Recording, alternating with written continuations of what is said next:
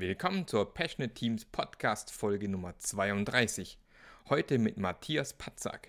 Wir sprechen unter anderem darüber, wie agiles Arbeiten bei Autoscout24 funktioniert hat. Und wir haben ein neues Intro. Viel Spaß!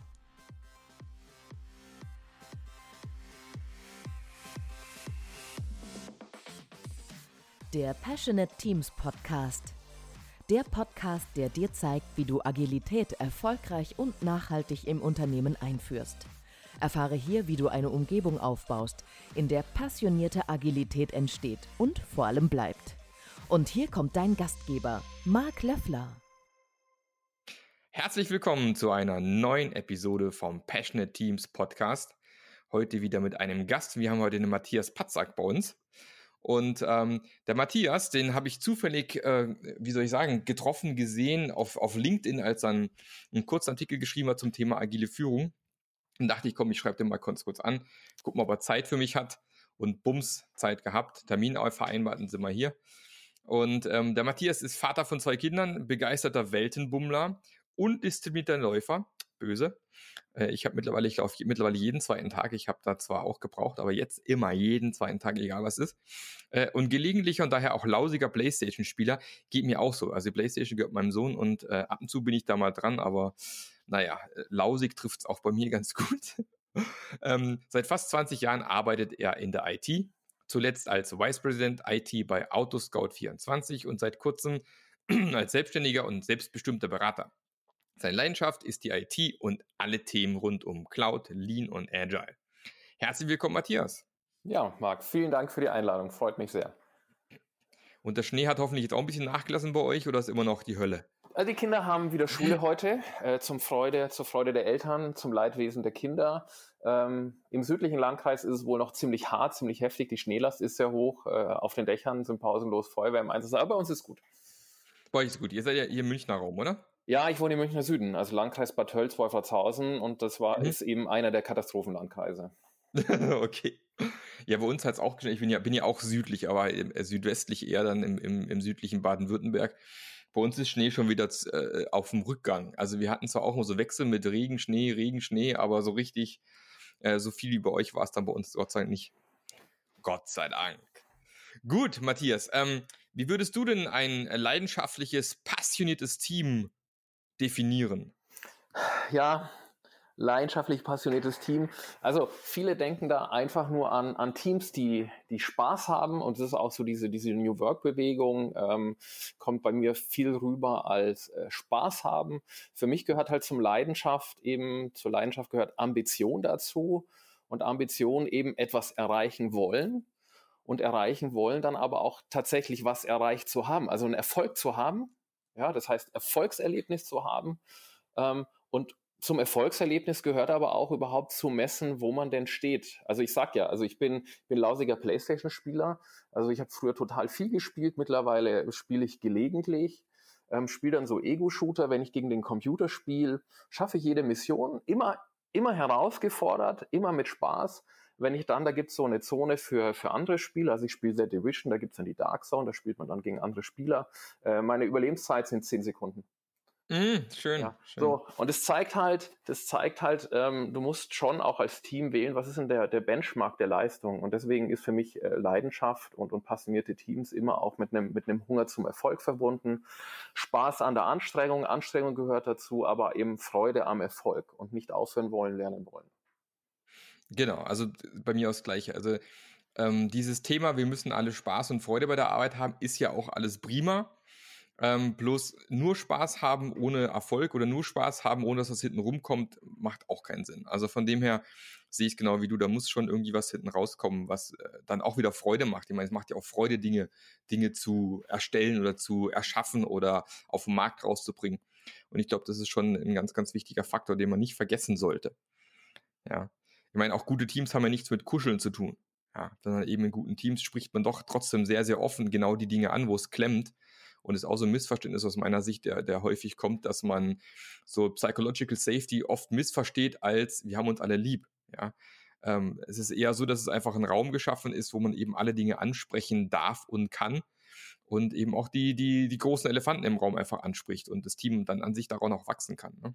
Ganz genau, ganz genau. Also ich bin schon selber auch sehr sensitiv. Jetzt als selbstbestimmter Berater ist es was anderes, aber als ich noch gearbeitet habe, war ich schon sehr sensitiv auf, auf Work-Life-Balance ähm, und auch schon, also Spaß an der Arbeit, auch wenn es für mich oft anstrengend war. Aber also das Zusammenarbeiten mit anderen Menschen war mir schon immer wichtig. Ähm, mich zu freuen, aber eben also permanent gefordert werden. Und so wie ich halt sage, äh, undisziplinierter Läufer, Laufen gibt mir nichts.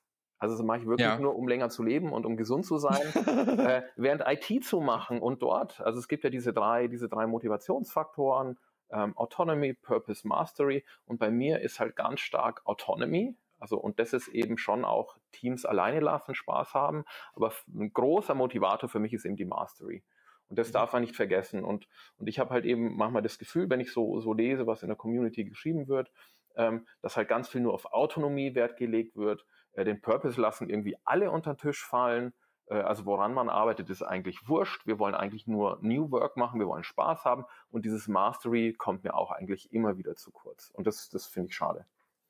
Ja, genau, das ist auch da, wo ich, wo ich in vielen Firmen beobachten kann, wenn die Agilität so ein bisschen stirbt, wenn genau dieser Faktor Purpose fehlt. Also du kannst ja ähm, doing the wrong thing righter, sage ich immer, ja. Also du kannst das, das Falsche noch richtiger machen, aber das, deswegen wird es nicht besser. Ja, also von dem her ist schon dieser Purpose extrem wichtig und ähm, für mich auch elementarer Bestandteil. Ich habe es in diversen Podcast-Folgen schon gesagt, du brauchst ganz klare Ziele, Visionen, wo willst du hin, was willst du erreichen. Ähm, sonst bringt das Ganze drumherum überhaupt gar nichts. Ne? Definitiv. Also gerade mit, mit den Zielen, also bin ich total dabei. Ich bin auch großer Fan eben von, von Kanban, Portfolio-Management auf Unternehmensebene. Das haben wir bei Autoscout gemacht. Ähm, können wir vielleicht gleich nochmal eingehen. Mit dem Purpose ist das so eine Sache. Du hast halt manchmal Unternehmen, die haben gerade einen, einen, einen starken Purpose, aber manchmal ist halt gerade kein Purpose da. Und dann ist es halt tatsächlich nur dieses Jahr wieder drei Prozent Umsatzwachstum erreichen, äh, die Kostenbasis bitte gleich halten hm. und vielleicht aber New Work einführen. Also operativ taktische Maßnahmen, aber eben nicht strategische Ziele. Und das ist dann schon als Führungskraft und war ich halt seit 2004 für ich, ähm, ist es dann halt schon schwierig, dieses, diesen Aspekt Purpose mit reinzubringen in leidenschaftliche Teams. Und, und Purpose und Leidenschaft hängt halt schon stark zusammen. Und was ich dann oft gemacht habe, ist dann halt einen Schein-Purpose einzuführen. Und das war halt, wenn gerade zu der Zeit der Produkt-Purpose ein schwacher war, dann habe ich quasi die Mastery eingepackt in den Purpose und habe dann halt gesagt, so, wir müssen jetzt, äh, 2008 haben wir halt einmal im Monat released und das hat eine Woche gedauert, haben wir halt gesagt, am Ende des Jahres darf ein Release noch einen Tag dauern. So, mhm. im nächsten Jahr haben wir gesagt, ähm, wenn wir jetzt, wenn Release nur jeden Tag dauert, wollen wir jeden Tag releasen. Und so sind wir halt gekommen, irgendwann dann auf, wir releasen 35 Mal am Tag. Oder so sind wir halt in die Cloud gegangen. Und so habe ich halt die Leute motiviert über einen Shine-Purpose, über hoch anspruchsvolle technische Sachen, aber letztendlich muss man sagen, das war Mastery. Mhm. Genau. Aber da sind wir ja schon beim, beim, beim interessanten Thema. Also, du hast gerade Autoscout 24 angesprochen. Ich glaube, die meisten Hörer kennen die Plattform auch. Da wäre jeder wahrscheinlich schon mal irgendwie unterwegs, der sich mal ein Auto gesucht hat. Ähm, wie war das dann bei euch damals? Wie habt ihr das gemacht bei Autoscout 24? Wie haben wir was gemacht damals? Also zum Thema ähm, Portfolio-Management beispielsweise. Ja, Portfolio-Management ähm, haben wir irgendwann angefangen 2014, 15, getrieben von dem neuen CEO. Der hat gesagt, ähm, die funktionale Organisation der Organisation ist totaler Käse. Wir waren zwar agil, also seit 2008 waren wir agil in den Teams und cross-funktional aufgestellt. Wir hatten auch ein gutes DevOps-Modell, 35 Mal am Tag Release, also die Leistungskennzahlen waren da. Äh, aber der sagte halt, Group CEO, der sagte, funktionale Organisation ist total Käse, ihr müsst euch an den Kunden ausrichten. So, und dann haben wir die Organisation quasi gekippt und haben ähm, letztendlich eine Matrix-Organisation eingeführt und haben gesagt, aber das starke Element in der Organisation sind Marktsegmente und ein Marktsegment richtet sich an einem Kunden aus. Also bei uns die Autohändler, die Autohersteller war ein Marktsegment, äh, die privaten Autoverkäufer waren äh, Kundensegment und das ganze Werbebusiness. Und jedes von diesen Marktsegmenten wird geleitet von einem crossfunktionalen Leadership-Team. Ja, also crossfunktional funktioniert auf Teamebene, also funktioniert es auch höher. Und dann waren das eben ein ITler, ein, einer aus Produktmanagement, einer aus Marketing, einer aus, aus dem Vertrieb. Äh, das war so der Blueprint für das Leadership-Team dieses Segments mit P&L-Verantwortung. Also teilweise irgendwie 70, 80 Millionen ähm, Umsatzverantwortung hatte da so ein, so ein Leadership-Team. Und die haben wir aber gesteuert übergreifend über diese Marktsegmente, über ein Portfolio-Management-Board, ähm, letztendlich ein visuelles Arbeitssystem, ein großes Board, sechs Meter lang, zweieinhalb Meter hoch. Und dort waren quasi alle diese Marktsegmente. Und diese Marktsegmente, die erste Spalte war aber, was ist denn die Strategie dieses Marktsegments? Ja, weil wir gesagt haben, alle Aktivitäten in der Firma müssen sich an der Strategie aus, ausrichten. Also war die erste Spalte ist, was ist die Strategie, was willst du eigentlich in den nächsten zwei Jahren erreichen? Und das mhm. quasi auf einen One-Pager gebracht, damit du, wenn du davor stehst und irgendwie eine lokale taktische Entscheidung triffst, immer sagen kannst, aber was ist eigentlich? Was ist eigentlich eure Strategie? Die nächste Spalte waren dann die KPIs. Also wir waren relativ metrikgetrieben, gerade auch vom Business, dass wir gesagt haben, was sind die re relevanten KPIs dieses Marktsegments und wie verändern die sich? Und wir haben auch versucht, eben die Epics und die Initiativen nicht jetzt nach irgendwelchen Funktionalitäten, die wir gerne hätten, äh, auszusuchen, sondern zu sagen, welche dieser Initiativen glauben wir, und es ist halt ein Glauben und du gehst eine Wette ein, glauben wir, treibt die relevanten Kennzahlen dieses Segments am stärksten. So, und die nächste Spalte war dann was ist die Kapazität und was ist das Budget dieses Segments, weil wir vor diesem Portfolio-Board, an dem wir alle zwei Wochen standen, äh, auch Ressourcenentscheidungen getroffen haben, Ressourcen- und Budgetentscheidungen. Und dann folgte letztendlich so ein ganz normaler Flow, ähm, irgendwie mit, ähm, du hast einen Ideenpool und dann werden Dinge, äh, machst du eine Ideation, eine Evaluation, dann geht es irgendwie in die Entwicklung und dann war das aber wieder ein Tweak, den wir gemacht hatten. Bei vielen hört es eben auf mit, das purzelt aus der Entwicklung raus und dann ist es live. Und die Spalte, jetzt ist es auf live, ist auch immer dann. Und das war bei uns nicht so. Also wir haben irgendwann 2011 für uns gelernt, dass viele Dinge, die wir bauen, keine Kennzahl ändern, also nichts bringen. Mhm. So, und deswegen waren die letzten zwei Spalten bei uns an diesem Kanban Portfolio Board. Ähm, die vorletzte war Measure Success und die allerletzte war Impact Achieved.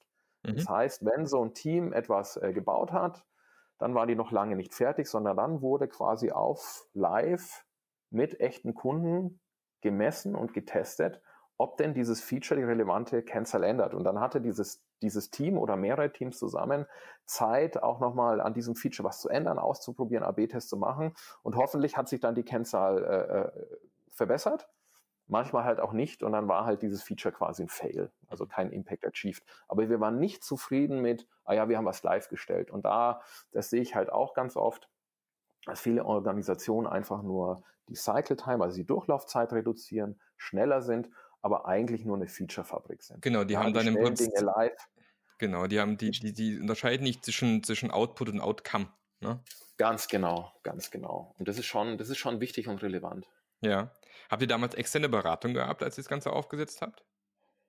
Ähm, zwischendurch ja. Also wir haben, wir haben angefangen ohne, weil wir halt irgendwie schon, schon viele Jahre agil gemacht hatten und eigentlich äh, Bordmechanik kannten. Also die ersten ein, zwei Iterationen dieses Kanban-Boards, die haben wir alleine gemacht. Äh, und dann haben wir uns den Klaus Leopold dazu geholt. Der hatte damals angefangen, ähm, eben über Kanban Flight Level zu, mhm. Systeme zu sprechen. Und das ist eben genau das, was wir gemacht hatten.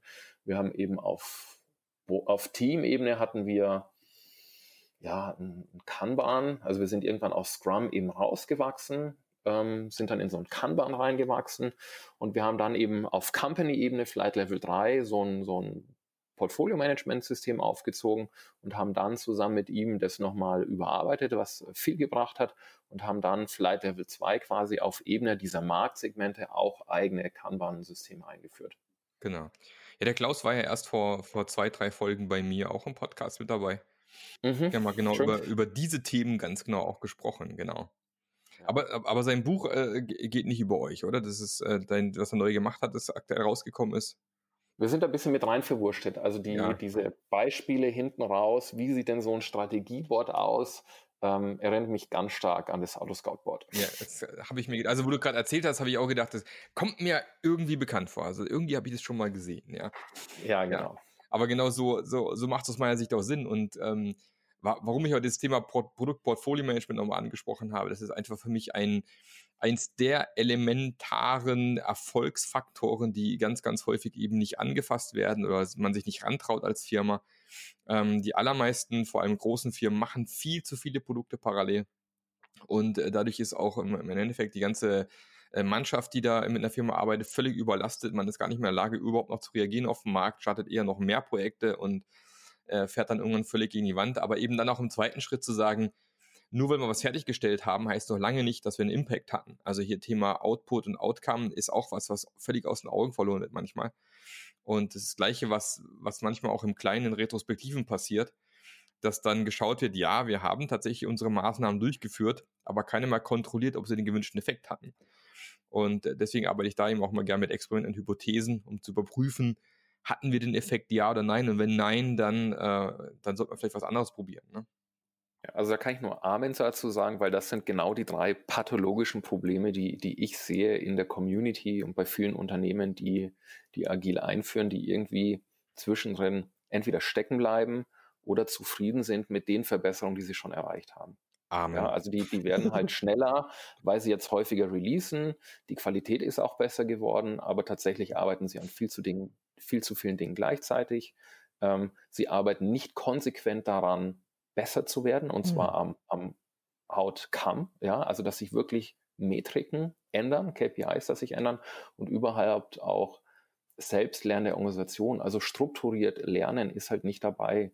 Und so waren wir, also zumindest IT bei Autoscout schon aufgestellt. Wir hatten immer ambitionierte Ziele hinsichtlich Mastery und, und da das IT-Führungsteam, wir hatten immer ein eigenes Kanban-Board mit einem eigenen Backlog, wo wir halt gesagt haben, was sind denn die Dinge, die aktuell laufen in der Mannschaft? Ähm, was muss denn passieren? Wo wollen wir uns weiterentwickeln? Und oft in die richtige Richtung, manchmal auch in die falsche Richtung. Manchmal haben wir die, die, die Leute auch überfordert. Ähm, aber wir haben halt strukturell selber auch ETO und Dogfood gemacht, agil gearbeitet und uns halt weiter verbessert. Mhm. Und das sehe ich halt bei vielen nicht. Mhm. Genau, leider. Ähm, aber das heißt ja auch für uns wieder als Berater gibt es doch jede Menge zu tun. Na? Ne? Das wäre ja langweilig. Ja, das stimmt. ähm, wie würdest du denn agile Führung definieren?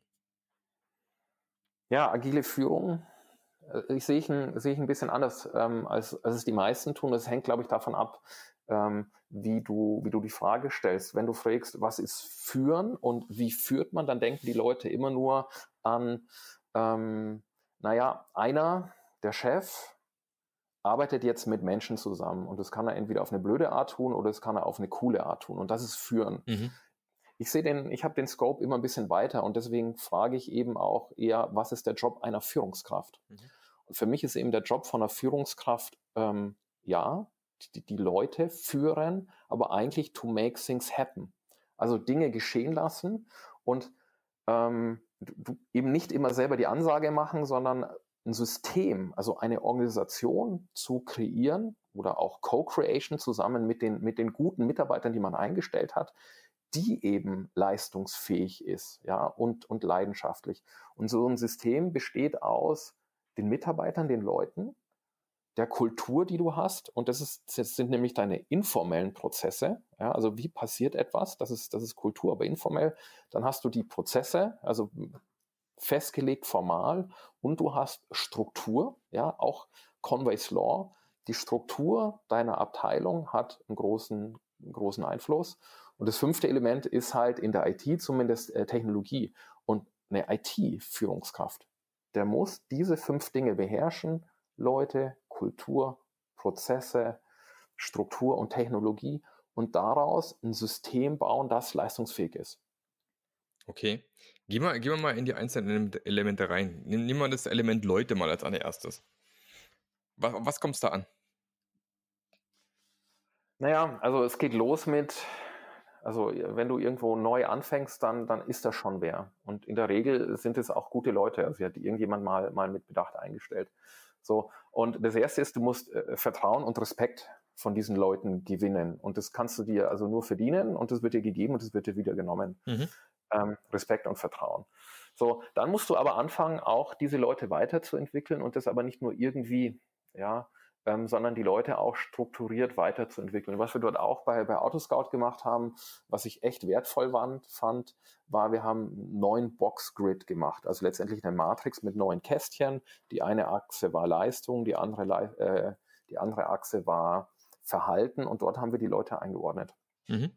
Das aber auch wieder Cross-Hierarchie und Cross-Funktional. Jedes Quartal saß quasi die direkte Führungskraft ähm, in einem Raum zusammen mit HR, dann jeweils ein oder zwei Peers von dieser Führungskraft und äh, die vorgesetzte Führungskraft, der bewertenden Führungskraft. So, und dann hat er gesagt, ich bewerte meine Leute hier, hier, hier, hier ein. Und manchmal passte das auch und manchmal hat er aber Feedback gekriegt. Ähm, also entweder war das Feedback, naja, so wie du den jetzt beschreibst, würde ich aber eher sagen, der ist da und da. Mhm. Ah ja, stimmt. Ja, wenn du das, ja, wenn du das so sagst, dann ist er eher da und da. Oder es gab halt nochmal relevantes Feedback, wo man sagt, nee, sehe ich anders, den fand ich gut. Also du musst, du musst Leute bewerten. So, und dann geht's halt aber los. Du musst, du kannst an dieser Matrix erkennen, wo hast du Bedarf, also wo hast du Lücken. Ähm, und du erkennst aber halt auch, und das gehört auch dazu zum Führen, wo hast du Leute, die vielleicht gerade nicht mehr reinpassen. Und dann gehört es einfach dazu, nochmal sehr ambitioniert den Leuten zu sagen, immer offen, mit offenem Visier, du, das und das passt gerade nicht, ähm, das und das soll sich bitte ändern, aber wenn, wenn sich das nicht ändert, werden sich unsere Wege trennen. Und dann muss man sich auch hier wieder mit Respekt und Anstand äh, von Mitarbeitern trennen, weil es einfach sowohl für Mitarbeiter und für die Führungskraft oder fürs Unternehmen nicht mehr passt. Mhm. So, ähm, dann hast du die Leute mal bewertet dann weißt du, wo sie stehen und dann musst du Mitarbeiterentwicklung machen. Und was wir dort gemacht hatten, ähm, auch wieder ein, ein, gewisser Twist in der Selbstorganisation. Was viele ja machen, wenn es um Weiterbildung und Selbstorganisation geht, ist, dass man sagt, bei uns war Fortbildungsbudget 1500 Euro. Und das haben wir auch irgendwann angefangen. Jeder Mitarbeiter darf sich seine Fortbildung selber buchen. Klar, ähm, irgendwann kommt die Rechnung bei dir vorbeigeflogen, du unterschreibst die und in einem von 80 Fällen äh, fragst du dann mal beim Mitarbeiter nach, ob denn das Training wirklich jetzt das Richtige war für die 1500 Euro. Mhm. Aber in der Regel passt es. Ähm, was wir aber gesagt haben, ja, wie könnten wir dann aber ein bisschen Alignment herstellen? Weil es geht ja immer darum, du gibst Autonomie, aber du, du willst ja, dass diese Autonomie in die richtige Richtung läuft. Also haben wir unsere 80, 90, 100 Leute gebeten, dass sie eine Skill-Matrix machen und mal alle Skills aufschreiben, die relevant sind. Das heißt, die Programmiersprachen, die Tools, aber auch die Prozesse. Also nicht nur SQL, JavaScript und Scala, sondern auch, äh, kann ich denn jetzt äh, releasen auf Live? Kann ich Monitoring machen? Und ich dachte so, wir kommen auf 25 Skills. Ich glaube, es waren dann 88. Okay. Ja, 88 relevante Skills, mhm. also schon fett. Ähm, so, und dann haben wir jeden Mitarbeiter gebeten, anonym sich in dieser Excel-Tabelle selbst zu bewerten auf einer Skala von 1 bis 5 ähm, und das Einzige, was er uns sagen musste, war, in welchem Team er ist. Und dann hast du halt, hast du Indikatoren gehabt für deine Teams, aber für die komplette Mannschaft.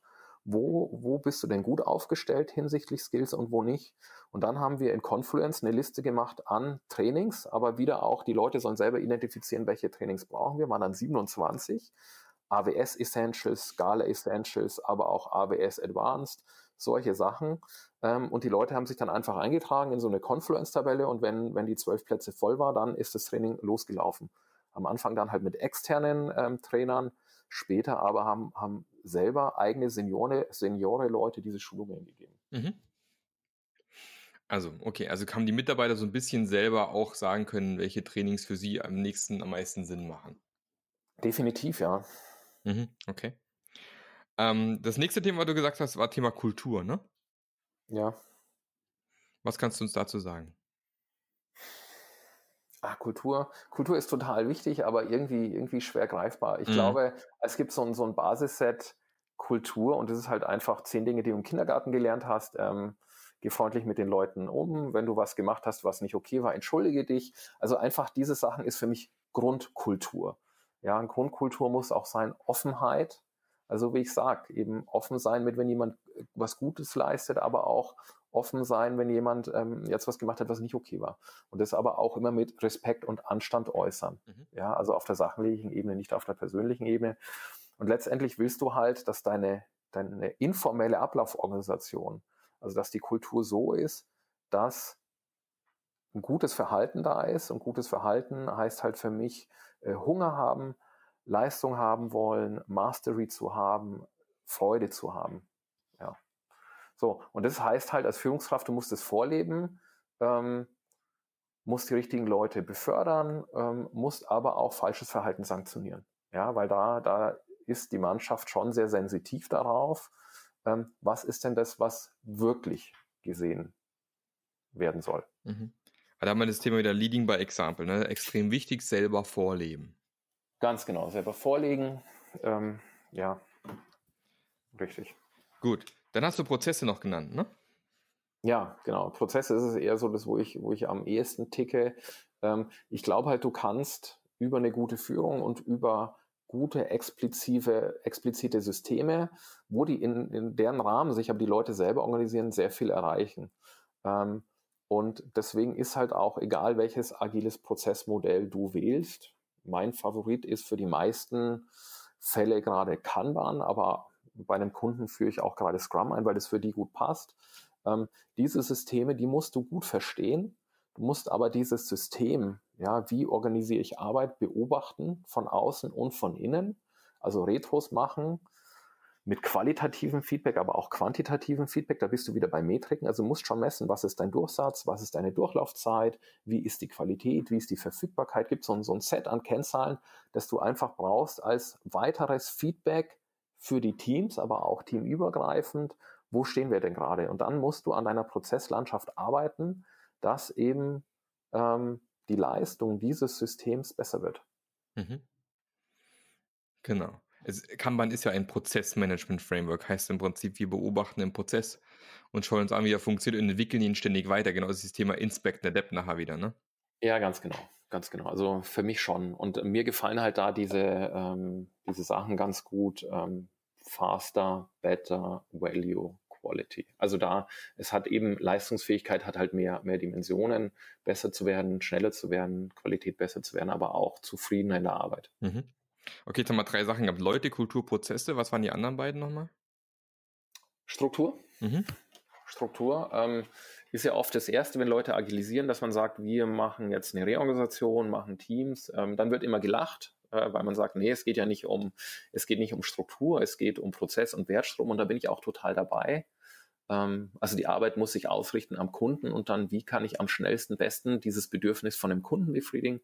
Aber trotzdem ist, ist Conway's Law ähm, gerade in der IT ein, ein super wichtiges Gesetz.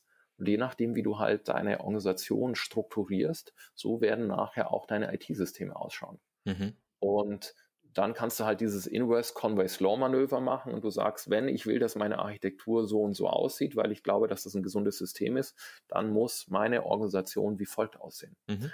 Und das musst du schon auch verstehen. Also es geht jetzt nicht einfach darum zu sagen, äh, wie viele Leute habe ich, dann sage ich, acht Leute pro Führungskraft ist ein gutes Verhältnis und dann teile ich meine Mannschaft äh, 80 durch 8, ah, ich brauche zehn Führungskräfte.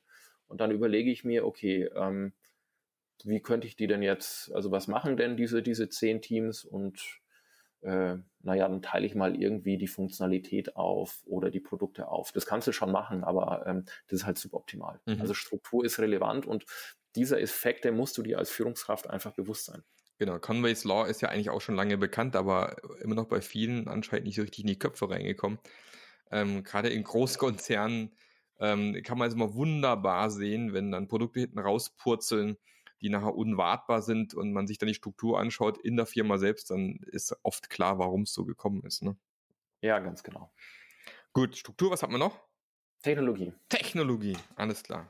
Ja, also ich glaube, als, als IT-Führungskraft, aber auch als, als jegliche Führungskraft, du musst einfach von der Fachlichkeit Ahnung haben. Und ich habe jahrelang nicht gecodet und ich könnte noch Code lesen. Ähm, aber also ich brauche keinem meiner, meiner Entwickler was, was zu sagen. Aber damit ich Richtung vorgeben kann, damit ich auch ähm, im Recruiting einen wertvollen Beitrag machen kann, damit ich auch Leute bewerten kann, muss ich einfach verstehen, was ist Technologie. Und also ich habe im Laufe der Jahre mehr und mehr delegieren können an meine Leute, ähm, weil ich ihnen vertraut habe und in vielen Dingen waren die einfach auch besser als ich, ja, weil sie auch tiefer drin waren. Aber mindestens das Thema IT-Strategie, ist halt Kernaufgabe von einer IT-Führungskraft. Und da musst du dich einfach fragen, bin ich denn zum Beispiel wieder Beispiel Autoscout auf dem richtigen Technologiestack und wir waren halt eine, eine Microsoft Company bis 2014 und dann wir selber haben es gar nicht geschnallt, sondern auch wieder der neue CEO, der hat hatte letztendlich mir den Spiegel vorgehalten äh, mit der Kernfrage Do you attract talents?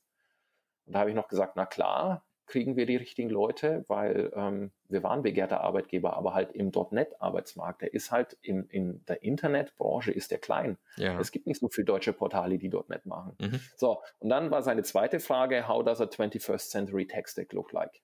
Bing, bing, bing, bing. Mhm. Ja, und mit den zwei Fragen war mir klar, verdammt, ja, wir sitzen auf dem, auf dem falschen Zug.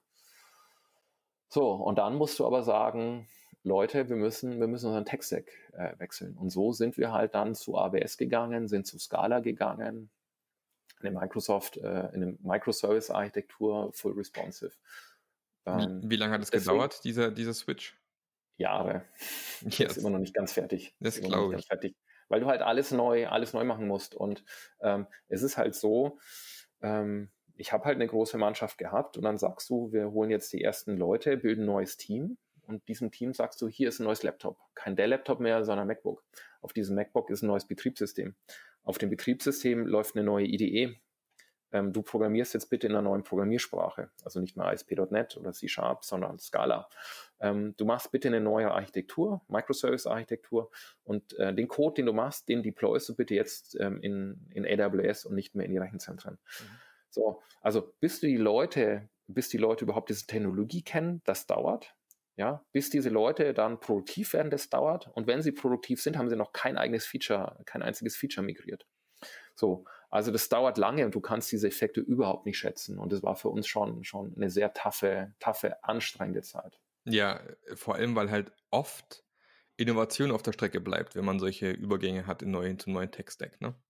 Auch das, ja, ganz genau. Also wir hatten auch permanenten Druck vom Business, weil die hatten natürlich auch ihre Ziele und wir haben immer diesen Spagat versucht zu erreichen, Outcome zu liefern, also Features, die eine Kennzahl drehen, aber gleichzeitig unsere Migration zu machen.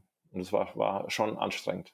Ja, eben habe ich jetzt auch schon mehr als einmal beobachtet, dass ähm, Firmen auf einen neuen Tech-Stack gewechselt sind und kläglich gescheitert. Also entweder weil dann jahrelang Innovation irgendwo auf Strecke geblieben ist und man dann irgendwie, keine Ahnung, äh, noch schneller arbeiten musste, der neue Tech-Stack dann nachher Kraut und Rüben war und man eigentlich gar nicht darauf wirklich aufbauen konnte. Ja, oder aber, dass man halt bis, bis zu dem krassen Fall sagen musste, wir bleiben auf der alten Lösung, weil äh, mit dem neuen, das fliegt überhaupt nicht. Ne? Ja, und deswegen musst du halt äh, Evolution, evolutionäre Architekturentwicklung machen, was sich jetzt äh, leichter herredet.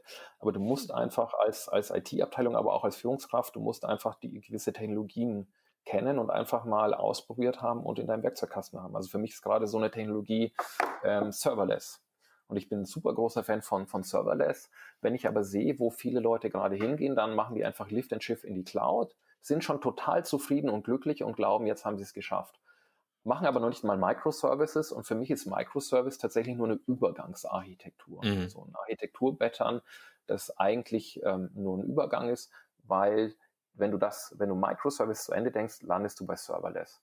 Und Serverless haben viele noch überhaupt nicht ausprobiert oder viele kennen das überhaupt nicht. Und das ist eben, was ich sage, du musst als agile Führungskraft oder überhaupt als Führungskraft in der IT wissen, was passiert gerade in deiner Industrie. Mhm. Weil es gibt halt andere Player, die beherrschen diese Technologien und es ist dann halt eine Zutat in den Erfolgskochtopf, ob denn dein Unternehmen erfolgreich ist oder nicht. Und manche schaffen es halt nicht, aber wie ein N26, die halt gerade mit 2,7 Milliarden bewertet wurden, ähm, naja, die können halt schneller besser agieren, weil sie halt äh, technologisch auch besser auf der grünen Wiese aufgestellt sind.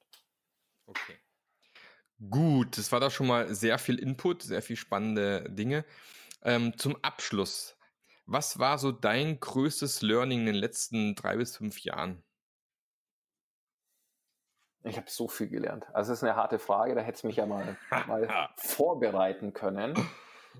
Ähm, ja, kann ich wirklich, fällt mir jetzt spontan nichts ein. Mir, mir, mir geht zu viel durch den Kopf. Okay. Also kann ja sein, dass wenn du sagst, okay, was auf, es gibt eine neue Führungskraft, ähm, die jetzt zu dir kommt und anfängt als, ähm, keine Ahnung, äh, Vice President IT in einem, in einem Internet-Startup. Was wäre was wär so das eine Ding, wo du sagst, das musst du auf jeden Fall mitnehmen, ohne das wird es schwer? Also letztendlich zwei Sachen, läuft beides auf, auf Messen raus, mess deinen Erfolg, weiß, wo du stehst. Ähm, weil du kannst halt jeden Tag in den Wald laufen gehen und du fühlst dich wie der große Hecht. Ähm, aber du musst messen, was ist der Outcome, den du lieferst? Also ist das wirklich relevant?